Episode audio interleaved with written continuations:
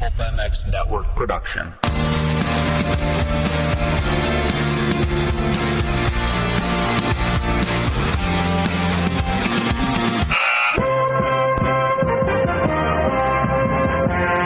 Welcome to the Pulp Hockey Show with Steve Mathis. Support the show by clicking the Amazon banner on pulphockey.com before shopping. Follow the show on Twitter at Pulp Hockey.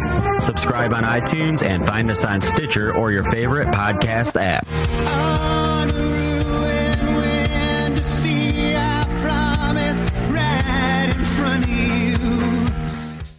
Welcome to the Pulp Hockey Podcast. Thanks everybody for listening. We appreciate it. Support the show. Click on the Amazon banner on pulphockey.com. Make a purchase and we get a small slice of that as well. Also to the two under, number two, UNDR, the best men's underwear out there. Uh, no drip tip, Joey Pouch, the number one underwear out there for NHL players. A ton of guys use them. If you want to save at two under, you want to try them out, use the code Ferraro20 to uh, save money at uh, twounder.com. And we thank those guys for supporting the show. As usual, subscribe to it on iTunes, get it on Stitcher app on your smartphone, and of course, pulphockey.com as well. With me on the line is a, a guy that's uh, played a ton of games in the league, uh, had a, a, number of great years, uh, over a thousand games, and uh, when he retired, he was one of only 16 guys with 500 points and 2,000 penalty minutes. Played the game offensive, defensive, can do it a little bit of everything, and was the first captain of the Ottawa Senators as well. Laurie Boschman, welcome to the show. Well, thanks very much, Steve. I'm glad to be here with you this afternoon. Yeah, thanks. I appreciate it. I'm surprised. So you're living in Ottawa right now. Yep.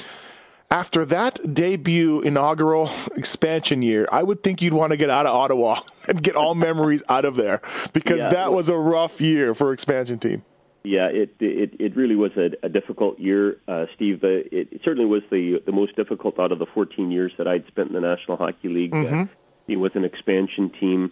Uh, you know it's going to be a difficult uh, start, right. um, you know, for the first few years because uh, of just the, the the way you know the draft is and the in the league is, and, and that they don't uh, give expansion teams uh, top players. no, although although they've changed that a little bit, a uh, little bit uh, in in the years mm-hmm. uh, uh, since then. But uh, but uh, but you know, one of the things was is. Uh, uh, my wife and I are both from uh, out in Western Canada, both from Saskatchewan, and we mm-hmm. thought uh, after we were here in Ottawa, we thought we'd head back out west, and right. we said, uh, uh, you know, after I retired and we stayed here, our kids were younger, our three boys were younger, and we said we really like the area. I mean, uh, professionally, it was very difficult that last year of hockey, but mm-hmm. we really liked the area, and you know, one year turned into three, turned into five, and then we thought, you know what, our young kids, we we may as well keep them here. This is a great place to raise a family, sure. and and we're quite pleased that we stayed in Ottawa. It's our obviously our capital uh, city here. It's uh, like in the U.S. It's like uh, Washington D.C. is to uh, yeah. the U.S. So it's a beautiful city. It's got lots to offer. Uh, uh, it's got uh, you know it's got mountains. Uh, it's got hills. If you like uh, any kind of outdoor activity, they've got it in spades here in Ottawa. It's a beautiful city. Yeah, I grew up in Winnipeg, so we didn't have a, we had a lot of flat, cold, as you know, and you know what Winnipeg was yeah. like. But I flew yeah. into Ottawa um, for my real job covering motorcycle racing, and I flew into Ottawa to cover a race out there. And I was it was my first time in there, and I was surprised. Like okay, big city, Ottawa, nice city, but then also too like not far outside of Ottawa, it's really rural. It's really country. You know, yeah. it's it's really. I was surprised. I just I expect it to be like just Toronto, where it's just miles and miles of concrete. You know, but it wasn't. Right. Yeah.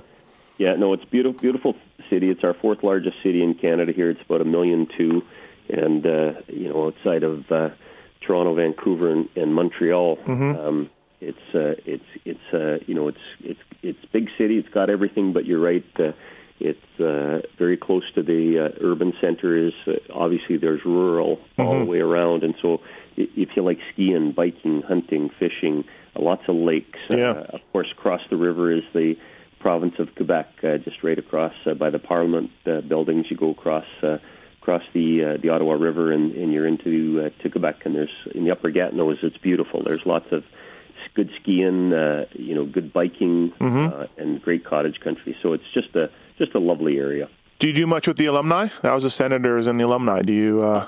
I do, Steve. Yeah. I, uh, I I am uh, now the the president of the Ottawa Senators alumni. Oh, so, there we go. Uh, I've been quite active with the alumni for the past 22 years, and ever since I finished playing. And uh, we had a, a, a former teammate of mine, and uh, by the name of Brad Marsh, and Brad was our president for a number of years. And Brad and his wife moved back to Philadelphia, and so uh, they had asked me to uh, to take over that position. So we have. Uh, a number of players uh, uh, that uh, played with the Senators that are now living in town. Uh, we have Radek Bonk and Jason York and, and uh, Todd White and Shaun Van Allen and Shean Donovan and players like this that, are, that are now living in the community and and uh, are involved with. Uh, uh, you know, with our alumni, we do a bunch of charitable work, uh, raise funds for different initiatives in the region, and so it's uh, it's something that uh, that that our uh, our alumni is quite active. I don't know how much of a relationship you have with Eugene Melnyk, the owner of the Sens, and I don't know how much he's active in the alumni or whatever. But and I don't know him at all. I'm again, I'm just a fan. But when I hear him on radio shows or see him on TV, seems like a good guy. Seems like a nice dude. I don't know, just me. Yeah.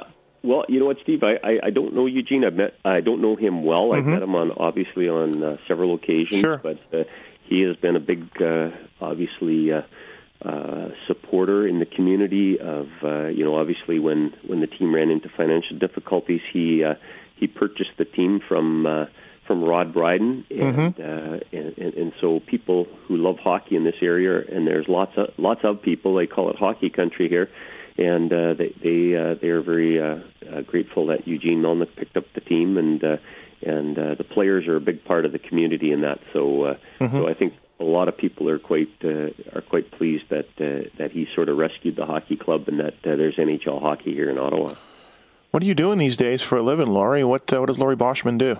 I have been working, Steve, for 22 years with a uh, Christian organization called Hockey Ministries International. We do uh, chapel programs right across the hockey landscape from the National Hockey League all the way down to junior hockey. Oh, okay. Uh, we have over uh, 280 teams that we provide uh, this chapel program for, and we do hockey camps in uh, in schools and and and that right across Canada, United States, uh, uh, U.S., oh, Canada, U.S., Sweden, Switzerland, Oh, wow. and Slovakia. So obviously, most of those countries are hockey playing countries, and so that's uh, that's what I do. We have about last year we had about 2,000 young boys and girls aged nine through 17 come through our program, and uh, so so that's what I've been doing for the last 22 years. Oh, nice. Sounds interesting. Sounds like it's a different thing every day, kind of maybe, right? A little, little, little different phone calls, different emails, very- whatever. very- yeah. very good, uh, very good variety for sure. Yep.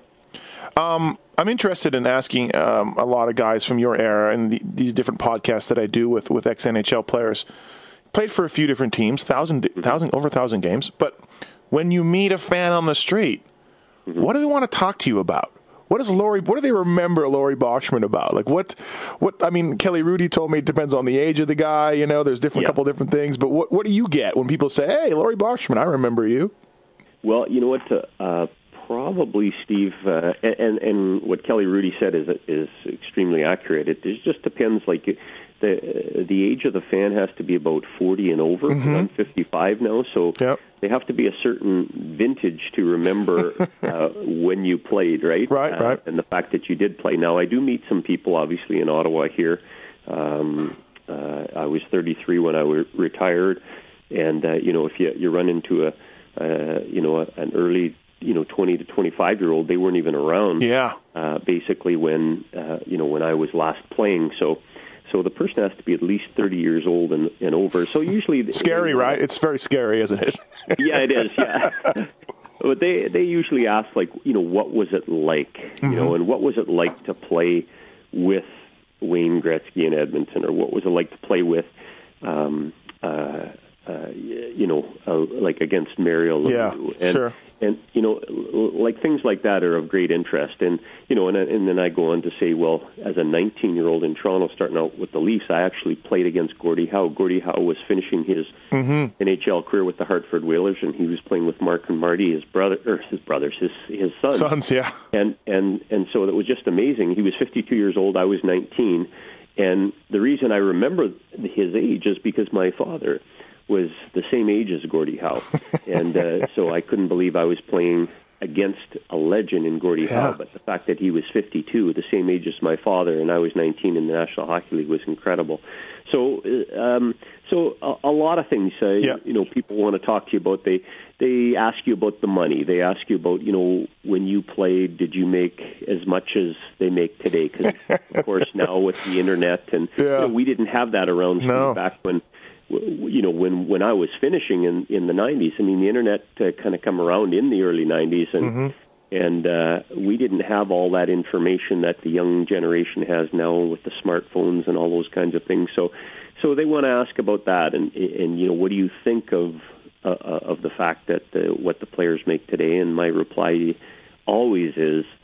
Uh, you know, I'm very happy for them. I don't uh, begrudge them or anything mm-hmm. like that uh, with the amount of money that uh, that they're that they're uh, you know being able to make and, and anything like that. I, I think I it was just a privilege and I consider it a great uh, um, you know blessing to be able to do something that I love to do and that's play hockey and I made a good living at it uh, during you know my, yeah. my career from 79 to 93 so I've got nothing to complain about. Yeah, you just very good to me. You just missed the Goodenow putting the salary disclosures out there, which jumped you know, around that mid 90s, right when you kind of hung it up, the salaries just went through the roof. If you could have played a little, few more years, you probably would have saw a big jump. You know, it really yeah, helped you guys out. Yeah, yeah, Steve, lots of lots of uh, uh, uh, uh, like alum, alumnus from a lot of different teams says. Uh, you know they'll they'll say you know I was born just five years too early. I know, huh? You know that that kind of thing. But you yeah. know what? Again, it's all perspective, right? Uh, we we made we made good money when we played. Uh, certainly not you know what the average NHL player right. makes two point eight million dollars. So.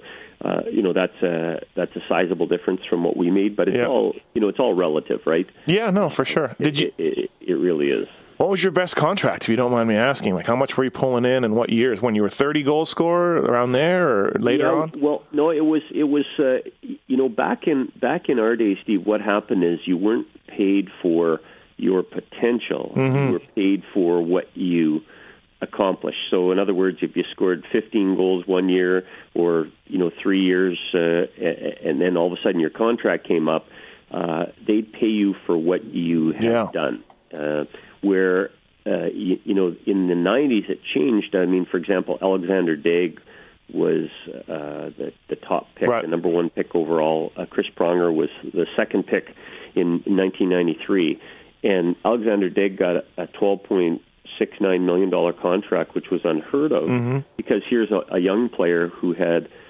he had not scored a goal, not had an assist or anything in the National yeah. Hockey League, and he was paid strictly on his potential. Where, you know, a guy like Brett Hull was in St. Louis at the time, scoring 50 goals, and and Alexander Daigle with a signing bonus and his first year salary was going to make more money than him. So yeah, it, it really helped to move the, you know, move the dial on the salaries.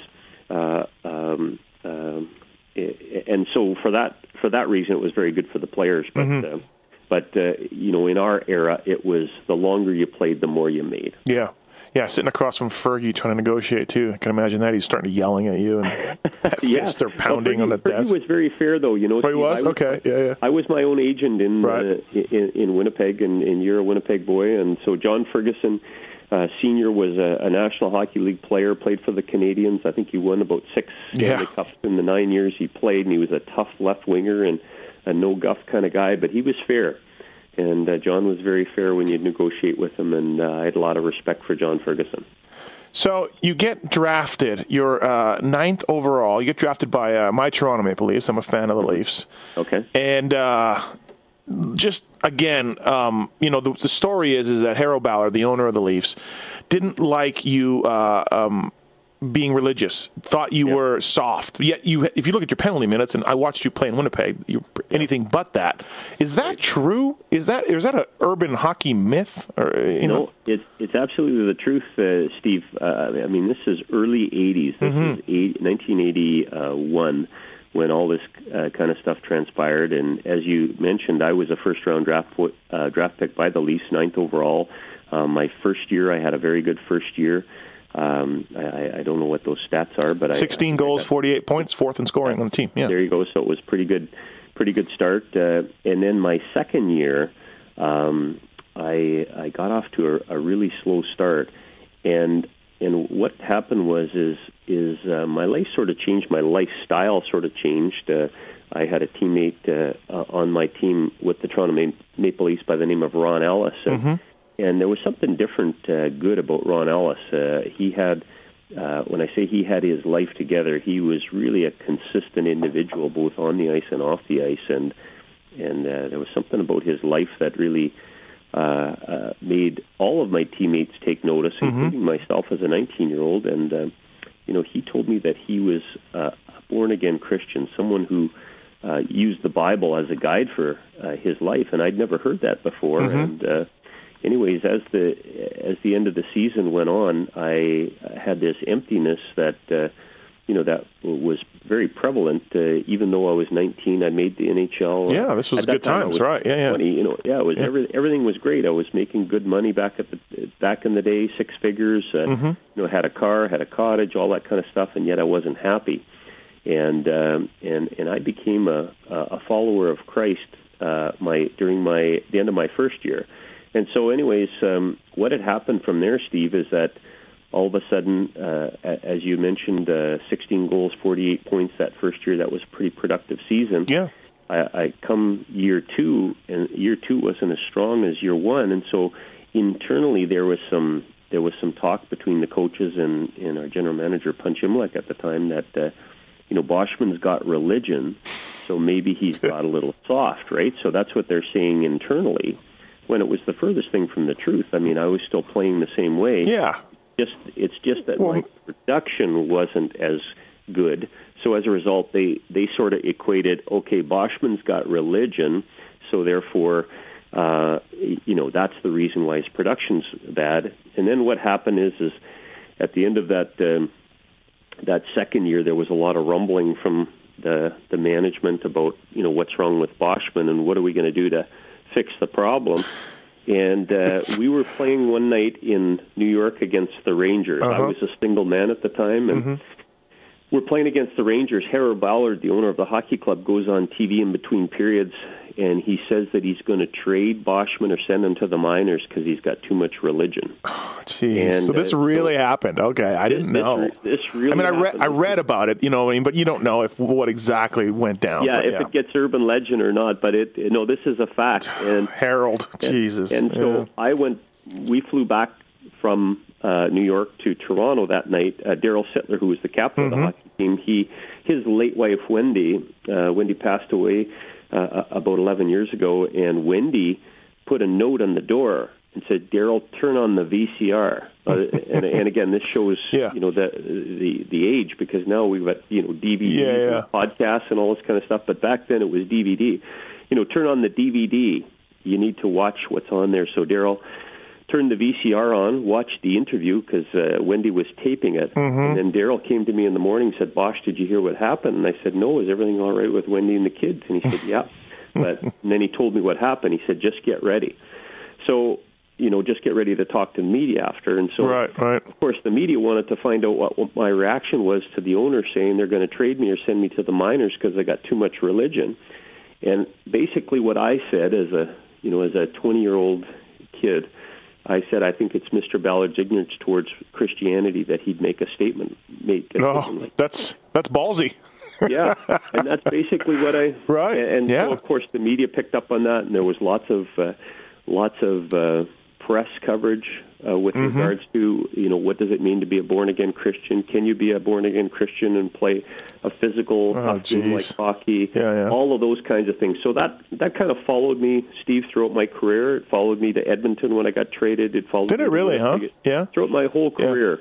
And, and so I was quite fine with that because I wasn't uh, shy about the fact Mm-hmm. that my faith had made a big difference in my life and uh, you know off the ice and I believe on the ice it helped Right. me prepare and helped me be the person I am uh, you know today and so I wasn't afraid or ashamed or anything like that of it but but obviously there were some people in hockey that were quite uh, shy uh, or suspicious Right. of you know it making you soft or maybe it would be a divisive thing or all of those kinds of things. So I kind of dealt with all that through the 14 years that I played hockey, and uh, you know it's part of what we deal with uh, today. Although uh, yeah, it's a little say- little different I- now. It, it's totally different Yeah. now. Yeah, there's there's much more openness You know- and acceptance.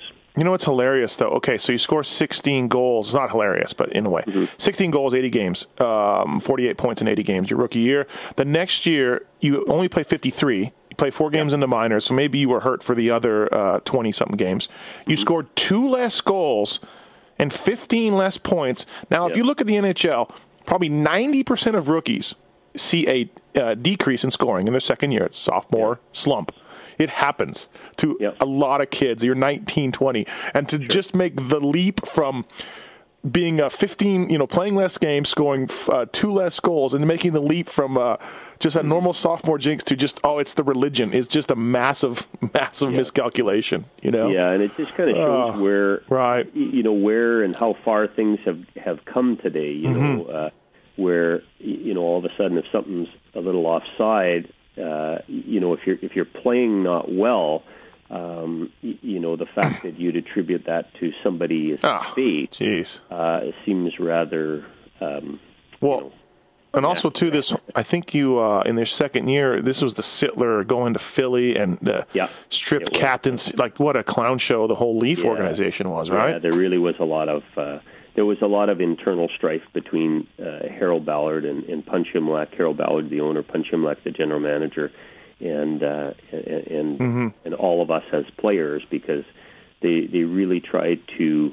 Uh, push the dial back to the 60s. yeah, well, would, Punch was there, right? So exactly. yeah. Punch was the last general manager when the team won in 1967, and right. And you know he he you know one of the things he tried to do was take the ping pong table out so the players couldn't have a ping pong table. And it's kind of like why would you do that? And it's just because Yeah. his his you know his reasoning was well we didn't have one in '67 when we last won the cup, and so we're not going to have one in you know in in ni- in '93 now. I had to put up all this as a Leaf fan, Laurie. As a Leaf fan growing Yeah, up, I'm 41. I had to put up with all of this. It was terrible.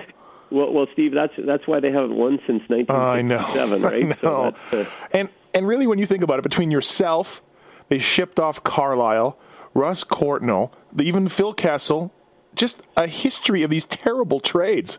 Um, you know, and just uh, oh, they just made so many bad decisions for so many years. And even like I like Brian Burke, but that Kessel trade was terrible. And and you're just like, oh, these guys are they ever going to get it? You know. yeah. Um, how how soon after you said that in the media did you get traded to Edmonton? Like, how many games did you play, and when did it happen? Uh, so it it happened. Uh, that probably uh, happened in in November. So it wasn't until March. oh, okay, so you were kind of Yeah. playing with a guillot- guillot- guillot- guillotine over your head. I, I was. Yeah, Yeah. but the trade to Edmonton, you were probably all right with that. I, I was. Yep. Yeah, to go to the Oilers. Uh, you Sure. know, my only regret, obviously, was I got traded to Edmonton uh, and then to Winnipeg. Yeah. And I got traded to Winnipeg the next year, and I got traded the year before the Oilers won their first cup. So I never got a chance to play on a Stanley Cup champion team. And of course, they had a, you know, a stud of a lineup with Gretzky and Messier and Kurri and Yeah. Anderson and Fuhr and Moog and Coffey and all Oh, those great yeah. players. So they have like uh, seven, seven to eight players from that team that are Hall of Famers. So they had just an incredible hockey team. So, so uh, then I got to play against them for, for the next seven years in the Smythe division, which Yeah. was kind of uh, painful. Well, Willie Lindstrom was probably happy. That's who you were traded oh, for. Lindstrom was very happy. He got traded for me, and of course, he went from winning a couple of Avco Cups in the World Yeah. Hockey Association to two Stanley Cups before he went back to Europe. Yeah, he was original Jet, right? Um, So, um, the trade from Oilers to Winnipeg, uh, you, like you said, you spent you know after the trade deadline or whatever you were there, and uh, then you spent the 62 games in the early in the 82-83 season. Was it another thing where some people thought you were soft, or was it a management issue, or anything else, or what do you think was the reason you were traded, and was it a surprise, or Uh, oh, uh, you mean from uh, From Ed- uh, from Edmonton to Winnipeg. To Yeah, Winnipeg? yeah. Uh, Like- well, Glenn Sather, when Glenn Sather brought me into the uh, hotel room, we were on the a road in Hartford, Mm-hmm. and um, I, I was having a pregame meal uh, again on the trade deadline. I got traded uh, two years in a row on the trade deadline, Mm-hmm. and uh, John Muckler, the assistant coach, came uh, on the trade deadline day, uh, just hours before the three o'clock Eastern time, uh, tapped me on the shoulder and said to go up to Glenn Sather's room to see him. So I knew I had been traded. I just didn't know where. yeah, Went up to the room in Hartford and found I got I tra- traded to to Winnipeg.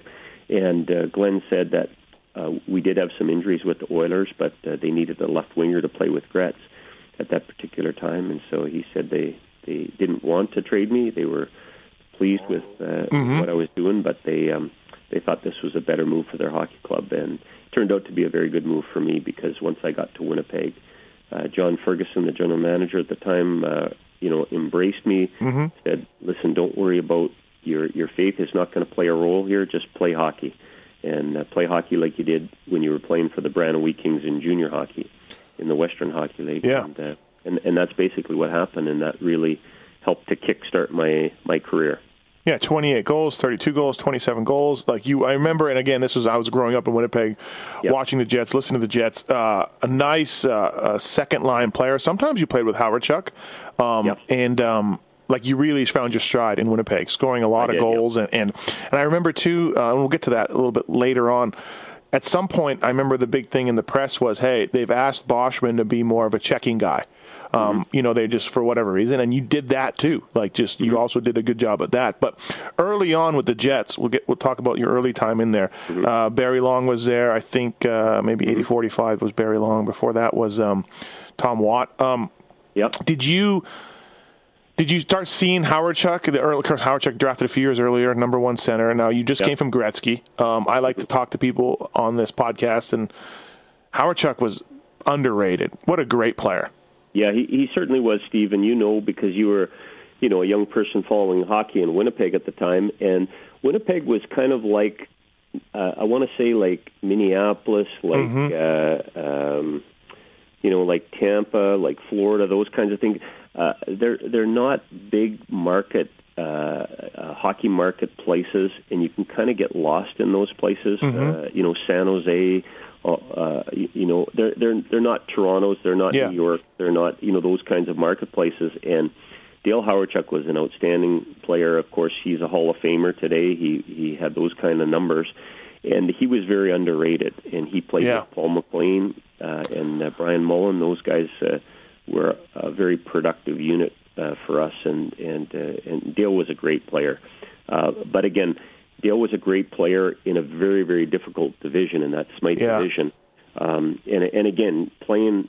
Uh, you know, we could beat Calgary. We just had trouble beating Edmonton. So Right. I played in the Smythe division seven years, and and six out of the seven years, the Stanley Cup champion came out of that division. So Yeah. Edmonton won five, and Calgary won another one the year they beat us.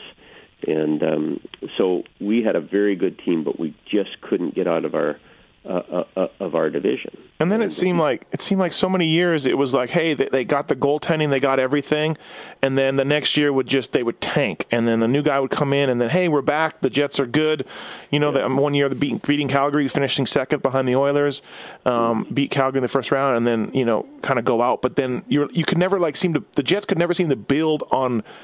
They were up and down. The success of one year and then would just tank the next year. Yeah. Well, I I I- don't know. I don't know if it's uh, so much so much a tank as much as uh, like because the league, you know, just like it is today, it's very competitive, and there's a you know back in those days you could build dynasties where today you can't with the salary cap. Yeah. the the parity in the league was a little bit wider, and so the Oilers were by far at that particular time they were by far the the cream of the crop. Like they had the best young you know players in the in the game, and, and so they they were better by a wider margin after they you know beat out the the Islanders and and won their first cup. They were you know at the top of the heap. So in, you know, in order for other teams to either get out of your division or to win the Stanley Cup, you had to beat the Oilers. So you had to build teams that could compete that way, and they had uh, a few draft years that they drafted these incredible players, and teams were playing, you know, catch up for years and years and years. So, so you know, we would have a good season, and we wouldn't tank necessarily, but Yeah. we wouldn't have as strong as year the next year. Uh, and we had, you know, like Dale Hawerchuk, and of course Thomas Steen was a uh, a, a great player, and and and Dave Babych was solid back there on the on the blue line, and we had some, you know, Bob Essensa was a good goalie, but again, we just Yep. we had good pieces, but we just couldn't in a seven game series beat Edmonton. Uh, some of what I read uh, when I research this, I remember you as a center in Winnipeg. Yep. Um, but a lot of things I read are saying you're a left wing. no, I was a center. Okay, yeah, I, I always was like, wait a minute, I remember you being a center, and at some point, um, you switched from uh, kind of a second line guy, um, and I remember you played Hawerchuk with Hawerchuk on the power play a little bit, and they were talking about what a what a tandem you guys made. And then at some point, you started being like a third line guy, and you they were like, hey, we're going to put Bosch on Gretzky. So what was that like? Well, uh, I, I mean, it's it's it's very, um, if you would, Steve, daunting, just because I, I don't think anyone i over a, a long period of time was able to uh, stop Wayne Gretzky. What you try and do is contain him so that he doesn't Right. hurt you too badly. Um, and there were days and games that uh, you, you know that we were as as a team, uh, and, and maybe I had a role in that is to successfully contain him. But because he's such a great player, he he could hurt you in so many different ways, and he did. And and and, and if you took penalties, that's where you know he'd really shine because he had great vision. He could move that puck, but it it was a it was a very difficult assignment to try and you know Yeah. uh, try and watch uh, and try and shut him down, but next to impossible to shut him down. So you tried to contain him and and hopefully he, you wouldn't uh, you know he wouldn't do too much damage to you. Did you just do the Esa Tikkanen move and just follow him everywhere? Just, There, there were times I did that, Steve. Yeah, there were, there were times, but then when the puck turns over, then you're, you know, you're on the offense and Yeah. you're going and you're taking chances. But all of a sudden, when as soon as the puck turned over, uh, the Oilers had great defense and they transitioned very quickly from, you know, from from defense to offense, and then they were they were gone. They were looking for that long, as they call it today, the stretch pass. They Yeah. looking for that long pass, and then those guys were gone. And I don't know, um, at some point around the mid 80s, and I think they changed this for the Oilers, they started, you know, when coincidental penalties were taken, they st- they went from, there was four on four for a long time, and the Oilers Yeah. just ruled. And then at some point they were like, okay, we're going to just put another extra guy, extra guy in the ice, so it's five on five. And the other two guys don't leave until the whistle goes, you know, after the penalty. But Yeah. um, four on four, and they were just, oh, jeez. I remember it was just like one of those things where sometimes you were like, like again, like it was uh, Hawerchuk and Mullen and McLean and Hayward or uh, Senza were playing well, and yourself and Smail and, and like a solid team, a good team, and um, Yeah. just was like, come on, man, what are these guys? Like, you know, you, you just can't beat these Edmonton Oilers, and Yeah. I, I mean nobody could, so it wasn't just Winnipeg Jets. It wasn't just us, but but if you if you lived in Manitoba and you were a fan of the Jets, it was awfully frustrating. It was terribly frustrating for us as players, Steve. Uh, Yeah.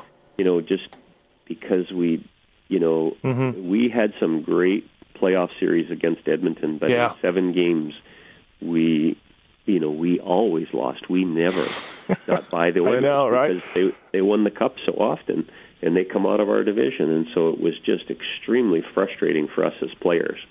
And I'm sure it was the same for John Ferguson, our general manager. Yeah, and you were a bit of a chippy guy, so did you try to get under Wayne's skin a little bit? How, how'd that go? Yeah, uh, Yeah. I mean it. It. It. I mean Wayne's. You know, not gonna. He's not a. You know, he he never uh, dropped his gloves or anything. Right, like yeah. He had a couple of fights or anything, but but you know, back in our day, you had to be careful, uh, Steve, because you had they had enforcers, and so they had Mm-hmm. Dave Semenko and they had Marty McSorley and they had you know Kevin McClelland. So Yeah. if if you were doing stuff you shouldn't be doing to one of you know their uh, their players, um, you had these guys that would keep you honest. So you had to be very careful. So it was a different era than it is Yeah. today. Yeah, it's- today there's not too many fights. Back then Dude, there was plenty. It's gone now. Like it's crazy. Yeah, it's yeah, pretty much gone, It's a different deal. So you had a few times Semenko come over to you and just be like, "Hey, Boschman, like I'm watching you." yeah, well, you know what? The good news was, Steve, is I played junior hockey with the Brandon Wheat Kings with Dave Semenko, and Dave and I were friends. Oh, okay. I was never so happy that we were good buddies. Now, now, if if I took liberties with Gretzky, I'm sure Semenko would have come over and Yeah. he would have done done his job and Right. he'd have tuned me in. But Dave Semenko was one of the toughest players who ever played the game, and and uh, he was a tough dude. So. We But I, I didn't have to deal with him, fortunately. Yeah. No, I remember like it was a big like you. I remember a few times that the press was talking about, "Hey, Boschman shut him down, but we couldn't stop Messier." You know, Yeah, or whatever. Like it just Yeah. one of those things. Did you look? You played with a lot of great players. We talked about Hawerchuk, um, and he's an obvious guy. But those years in the Jets, is there a guy that stands out for you that like maybe doesn't get that you thought was a great player that maybe nobody else did, or that you saw somebody day in and day out, and you were impressed with them, and um, maybe they you know didn't get a lot of press. But was there a guy like that on the Jets? Uh, let, let, let me just think now, because uh, like, like I think of a guy like Thomas Steen. Now, Mm-hmm. Thomas Steen was recognized as being a, you know, a very good two-way centerman, Right. and and he was he was that. Uh, I mean, there's no question about it. I think. I think there were a couple of players in Lucien Deblois and Scott Arniel that were, you know, very good, solid two-way players, and in some cases they were very underrated. But um, you know, just really, really solid players. Uh, Lucien Deblois is a scout Yeah. in the National Hockey League with Vancouver, and uh, Scott Arniel is the assistant coach with uh, Alain Vigneault uh, today with the New York Rangers. So, so uh, those, those two players are two two individuals that come to come to mind. Yeah, right. When you when you start thinking about guys that are just Yeah. solid, right? Um, The trade from Winnipeg. So again, like uh, at some point they switch you to kind of a third line checking guy. You're still scoring, you're still putting up points, but I remember the the switch was there. You know, you were no longer a 30 goal guy so much, but. Did you did the trade out of Winnipeg surprise you? How did that go down? Uh, did you know it was coming? And you went to New Jersey, of course, for uh, Bob Brooke, I believe it was. So I did, yeah. So, so um, John Ferguson had just lost his job as a general manager, and, and a guy by the name of Mike Smith, who was the head scout, he took over the uh, the Winnipeg Jets, and and uh, I think the writing was on the wall because w- once you get a new general manager, like they're trying to change out players and, Yep. and personnel and different things, and so I saw that that this was coming, and so. I went in. Uh, my contract was up, and I was my own agent, as I mentioned earlier. And I went into Mike Smith to talk contract, and Mike Smith asked me if I'd consider a trade, and. I, I said I, I would, and uh, and uh, I basically what happened is we negotiated a contract, and he said, "I'll give you this contract if you agree to a trade to New Jersey." oh, jeez. I, I said, "Great." I said, "Let's do it." And I, I, you know, I had no time to call my wife up. This is before cell phones, Right. All that kind of stuff to say, you know, listen, honey, what do you think?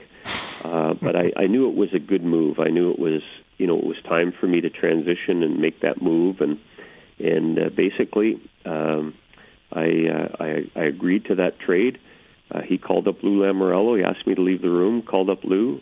Uh, they they uh, confirmed the deal. Mm-hmm. Uh, asked me to come back in the room. I was on the telephone, and and Lou said, "Can you catch a two o'clock flight to uh, New Jersey?" And I said, "Yep." Yeah. And this this was about ten in the morning, and and uh, so that's how it that's how it shook down. And I I drove home and told my wife I signed a new three year deal, but Good I'm news. going to New Jersey. Good news, bad news. yeah, exactly. and, and so that's how that that's how that went. Did you like?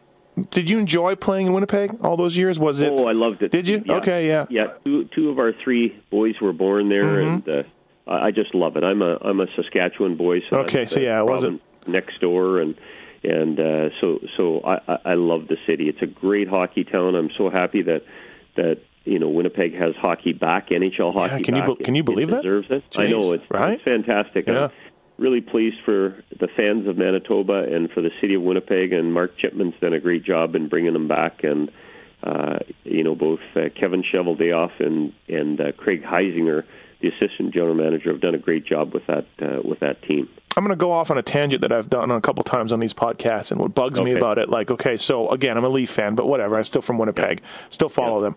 I hate the fact that the Jets records are the Thrashers records. Do you know what I mean? Oh, yeah, And the retired uniforms and the alumni. Some of the Thrasher guys are considered alumni, and, and, and I know Phoenix has the everything, and you know they got Hawerchuk and Steen's jersey hanging up in Phoenix, and you're just like, come on, give them all back, right? like give it, like I don't know, it just bugs me. It bugs me. Yeah, yeah, So- it's different. And Mark Chipman hasn't uh, hasn't restored some of that old tradition. I think he's. I know. you know, I- think he's. Uh, I don't know how that wanting goes. a break from that, so he's he's he's he's just worried about the new, the I know. new Winnipeg Jets. I don't know, like so- that though. I feel like Yeah. Ducky and Steen and yourself and these dudes should be up there, trotted out, and you know, because there's some great teams in the mid '80s. Yeah. You know, Yeah. but I don't know. I guess it's just my own little pet peeve. Yeah. Um. So yeah, Jersey. What about your time there? Again, like kind of like Winnipeg. You could probably see a team building. Uh, it wasn't great, but you could see John McLean, Kirk Muller, and these guys. I think maybe Sean Burke was there then, or I'm not sure, but Yep. you could see the genesis of a team that was Daneyko was probably there and growing, right? Yeah, yeah. Scott Scott Stevens, uh, Brendan Shanahan. Uh, Yeah, Shanahan, We, we we had a very good team, uh, you know, and uh, and then of course I got uh, uh, I got picked up by Ottawa in the expansion draft two years later, Mm-hmm. and then you know two years They're good. from that they Yeah. win the Stanley Cup. They win their first Stanley Cup, New Jersey. So Yeah. I, I kind of missed it in Edmonton and in Yeah. in, uh, and in New Jersey. So so I really we really enjoyed our experience there. It Mm-hmm. was uh, it was uh, you know nice to play there. The travel was a lot less. Um, so so it was very nice. You played against a guy named Mario a lot, though, because you're in the Patrick Yeah. division. That's right. Yeah, Mario Lemieux, outstanding player, along with uh, Jagr and Kevin Stevens and and uh, you know and uh, Joey Mullen. Uh, they they had a good uh, coach by Badger Bob Johnson. Yeah. Could so you They, they had. could you compare Mario to Wayne? Just two different guys. I imagine. You know Again, yeah. you checked both of them, right? But Yeah, I, I did, but they're totally different players. I mean, Yeah. Wayne Gretzky, you know, Mario Lemieux is about six foot four. And Yeah. He had a long reach, uh, you know, a long loping stride, great handling the puck and stuff. Gretz was like a, a six foot player, but he was thinner, and and uh, you know he was all about puck control behind the net, dishing the puck. You know, um, you know, played up high, uh, but his vision was incredible. Gretzky's vision. So, so you, you know, totally different players, right. but but uh, you, you know, I'd say equally as effect, uh, effective. But uh, you know, Gretzky had, of course, a great supporting cast in Jari Kurri and in Anderson and and Coffey and and and Charlie Huddy and those kinds of guys. Where Mario for years didn't have that supporting cast until they got you know Scott Stevens and some of these other guys there. And uh, you know, then they were able to support him, and, and of course, then they won a couple of cups. And I mean, with Yar- Jaromir Jagr and Brian Trotzy and Ron Francis, and and then they had a great team on their own. You, uh, but again, as a checking guy, a guy that has to do them, you just throw your hands up and you're like, all right, I'm, I'm done. I quit. Well, well, you, you, you, never totally do that, Steve, because Right. you, but it's it's kind of like uh, you appreciate their greatness. Sure, is sure. what really happens. You appreciate they're so gifted and so Mm-hmm. hard, and that's back in the day where you could actually hook and hold, and you know Yeah. they allowed you to do Yeah, yeah. some of that stuff. Where you know today you can't do that. So you know you watch some of those. Um, you know some of those uh, uh, you know videos and that, and, and you kind of Oh, kind of wonder dude. compared to hockey being played today, it's totally different. you I watch a lot of them. I, I have a subscription to the the Vault NHL Vault on Apple TV, and um, there's some horrendous acts going on out there. the whistles Yeah. are not called. There's nothing. Yeah, yeah, it's amazing. Yeah, it really is. Uh, did you know you were going to get uh, left unprotected? And uh, did Ottawa reach out to you beforehand in the expansion draft, or was that all kind of um, a little bit like, oh, I guess De- Devils aren't going to protect me, and and you know, was it a surprise or how'd that go? Yeah, it was a surprise. Uh, uh, uh, I say yes and no. Um, I I had heard uh, three days before we were flying home in the the summer of '92. We were flying back to Winnipeg because that was our summer home, and we had three three boys. And uh, at that point, and Lou Lamoriello told me three days before I flew back that he was going to leave me unprotected, but that he talked to um, um, uh, Mel it Bridgman, Mel Bridgman, yeah, general manager of the the Ottawa Senators, and Phil Esposito, the general manager of the new Tampa Bay uh, Hockey Club. That Yeah, that uh, that they they weren't going to take me. So he said, you know, you're you're uh, looks like you're going to be just fine, Mm-hmm. and you're going to come back. and I, I had you know three years left in my contract, and I was looking forward to it, and Right. all that kind of stuff. And um, so, anyways, again, this is Steve. Uh, this is pre cell phone days, so. Right. Our flight took us from Newark, New Jersey to uh, Minneapolis, St. Paul, and then Minneapolis to Winnipeg. And Right. so uh, when we got to um, Minneapolis, uh, uh, my wife was in line with our three kids, and so I, I went to a bank of payphones and I called my parents. I couldn't get a hold of them, and I called an, another buddy and I, I said to him, I said, uh, hey, you know, hey, listen, uh, Greg, ha- have you heard? Did you listen for the expansion draft today? He said, "Yeah, yeah, yeah." He said, "Yeah, I heard it." Yep. I said, "Did you hear my name?" He said, "No, no, I didn't hear anything." I said, "Oh, okay, great." Great. So I get back. nice buddy you got here, by the way. yeah, exactly. Well, so I get back in the line. Uh, you know, Right. my wife, uh, you know, Nancy. I said, "Hey, listen, we're uh, going back to New Jersey," and she said, "Oh, great." You know. Right. And so, anyways, we get into Winnipeg. We get all our stuff, our car seats, and all that kind of stuff. We got our three kids. We got our two carts loaded down, going through um, security, and we hand the security card to the security person there, and he says oh hey uh Laurie you're back for the summer are you and I said yeah yeah, Yeah. we're back uh, and he says uh, what do you think about getting picked up by the Ottawa Senators in the expansion draft I said are you kidding me so that's how we found out Steve we Yeah, found out from the from security at guard. the Winnipeg uh, airport that we got picked up so Thanks, thanks, Bug. Was it was it your buddy Greg? Was that Brad? Or- Yeah, yeah, exactly. Yeah, thanks, thanks a lot. yeah thanks for not paying attention Oh, yeah that's funny. Yeah, you're like, oh, hey, honey, uh, I guess we're going to Ottawa. yeah Um, 10 70 and 4 the first year, but you won your first game in Ottawa. Yeah. And you were captain, which was had to be cool. Had to have been a nice honor. Uh, yeah, it was a nice honor, uh, Steve. It, it it really was, but Mm-hmm. I mean, it was. Uh, I I knew it was going to be a long year. I just didn't Yeah. realize how difficult it was going to be because it was difficult. Uh, Sure, you know, when yeah. you're used to being on a very competitive team and uh, and, teams that y- y- you know really were good enough to compete for the Stanley Cup, uh, to go for a team you knew it was going to be really Oh, tough. yeah. Yeah, it was I mean, tough. that was really. It was really like just extremely difficult. Um, Rick Bowness was your coach, and he is still coaching. He's still around. So, Yeah, Rick Yeah. has uh, been an assistant coach Oh, dude, uh, right? for a number of years. I think he's coached uh, like you know fifteen hundred, two thousand games. I don't know what he's, but he's been around a long time. Yeah, he certainly has been. You were back with the Bandit too that first year. the Bandit yeah, from Winnipeg. Yeah, Pokey uh, was our was one of our goalies, but uh, Yeah. uh, uh, Pete Sidorkiewicz was our main goalie. Main guy, He- yeah. he did great. Yeah, My buddy was a Whaler fan. He loved Pete, and then when Oh, Pete okay. got shell shocked in Ottawa, he was not happy. Right. Um, and Jim Kyte too was there. Like what kind of a, just a cast off of dudes, right? Just like It- one it of those. was, yeah. You're just like, hey, I remember you, and you played here, and he played over there. exactly. Um, well, I did talk to uh, one of your things after Ottawa. Um, your contract was up, and I, I you went to the British Hockey League for a real brief time. Did you get any NHL sniffs, or did you kind of realize it was over? And no, I, I, I was ready for it to be You over at that Yep. particular time. That was such a bad year that last year with Ottawa, and uh, and and so Doug Smail, a former Yeah. you know teammate of mine, was playing over in in uh, in England in the British Ice Hockey League, and and uh, he had called me up after I'd been retired for two years and said, "Hey, listen, our import went down. The owner asked me to try and you know find someone on short notice. Can you make it?" Okay. And uh, so basically, I said, "Well, listen, Doug, I haven't skated in two years." and uh, he said, "Listen, uh, you know, Yeah. caliber is not that strong." He said, "You won't, you, you'll have no trouble." Yeah, he was the Gretzky of the British Hockey League. Yeah, Yeah. he, he was lighting it up. He was. So, yeah. so anyways, I, I went over there and uh, Okay. and, and for six weeks and, and had a real fun. Yeah. I just when you look at your hockey uh, DB, you see this Fife Flyers or Fife Flyers, and you're like, "What happened? Fife, what was that all about? Did you lose a Yeah. bet or something?" Yeah, So- yeah, exactly. No, they were a team in the in the British Ice Hockey League, right near St Andrews, where the birth birthplace of golf, Golf, yeah. uh, is is is right near the golf course where St Andrews is, and so so it's just a, Um, a, lovely area. A couple more questions here. Laurie Boschman on the Pulp Hockey Podcast. Thank you for doing this, Laurie. Um, so the religion thing, as we talked about it, it kind of you know started in Toronto, got traded to Edmonton. Did you? I mean, we're in the late '80s when you're the Jets and the Devils. Are you still hearing about this chirping? Yeah. Like, is guys still doing this kind of stuff? Oh yeah, yeah, yeah. I Really, huh? My whole my whole career for sure. Yeah. Gee you know, whiz.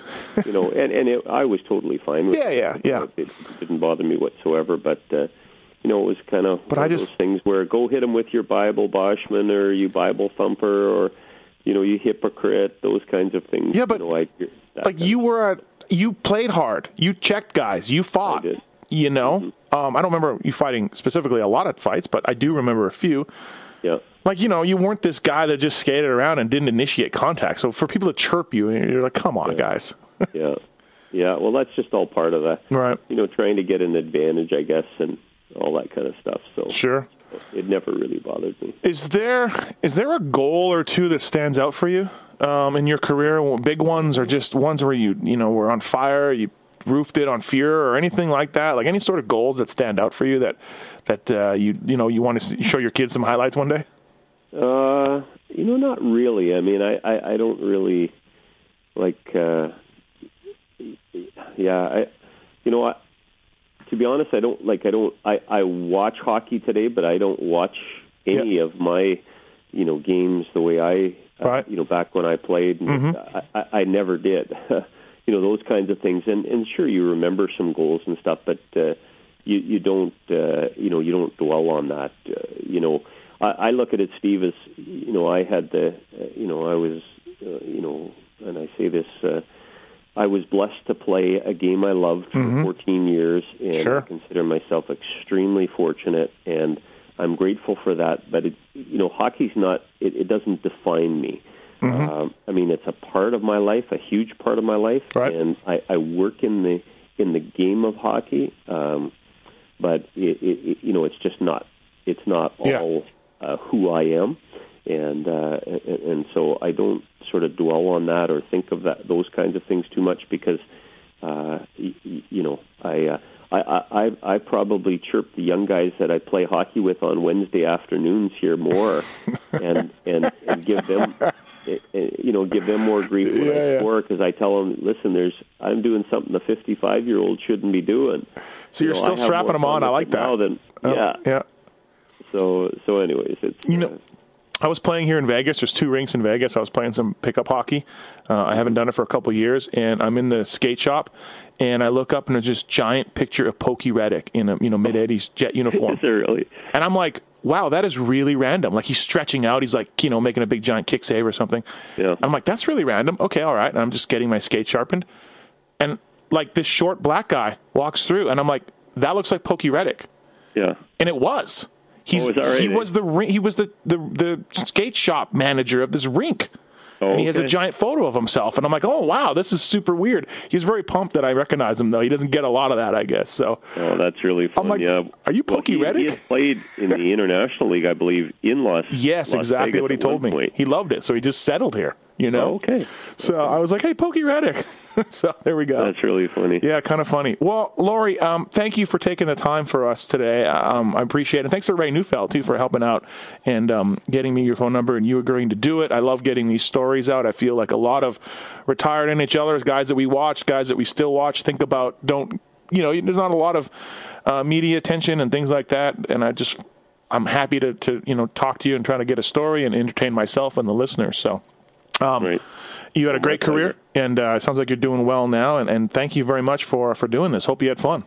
Yeah, I, I did, Steve. Yeah, thanks very much, and uh, and Merry Christmas to you. You too. Thank you very again, Laurie. Okay. All right. Bye bye.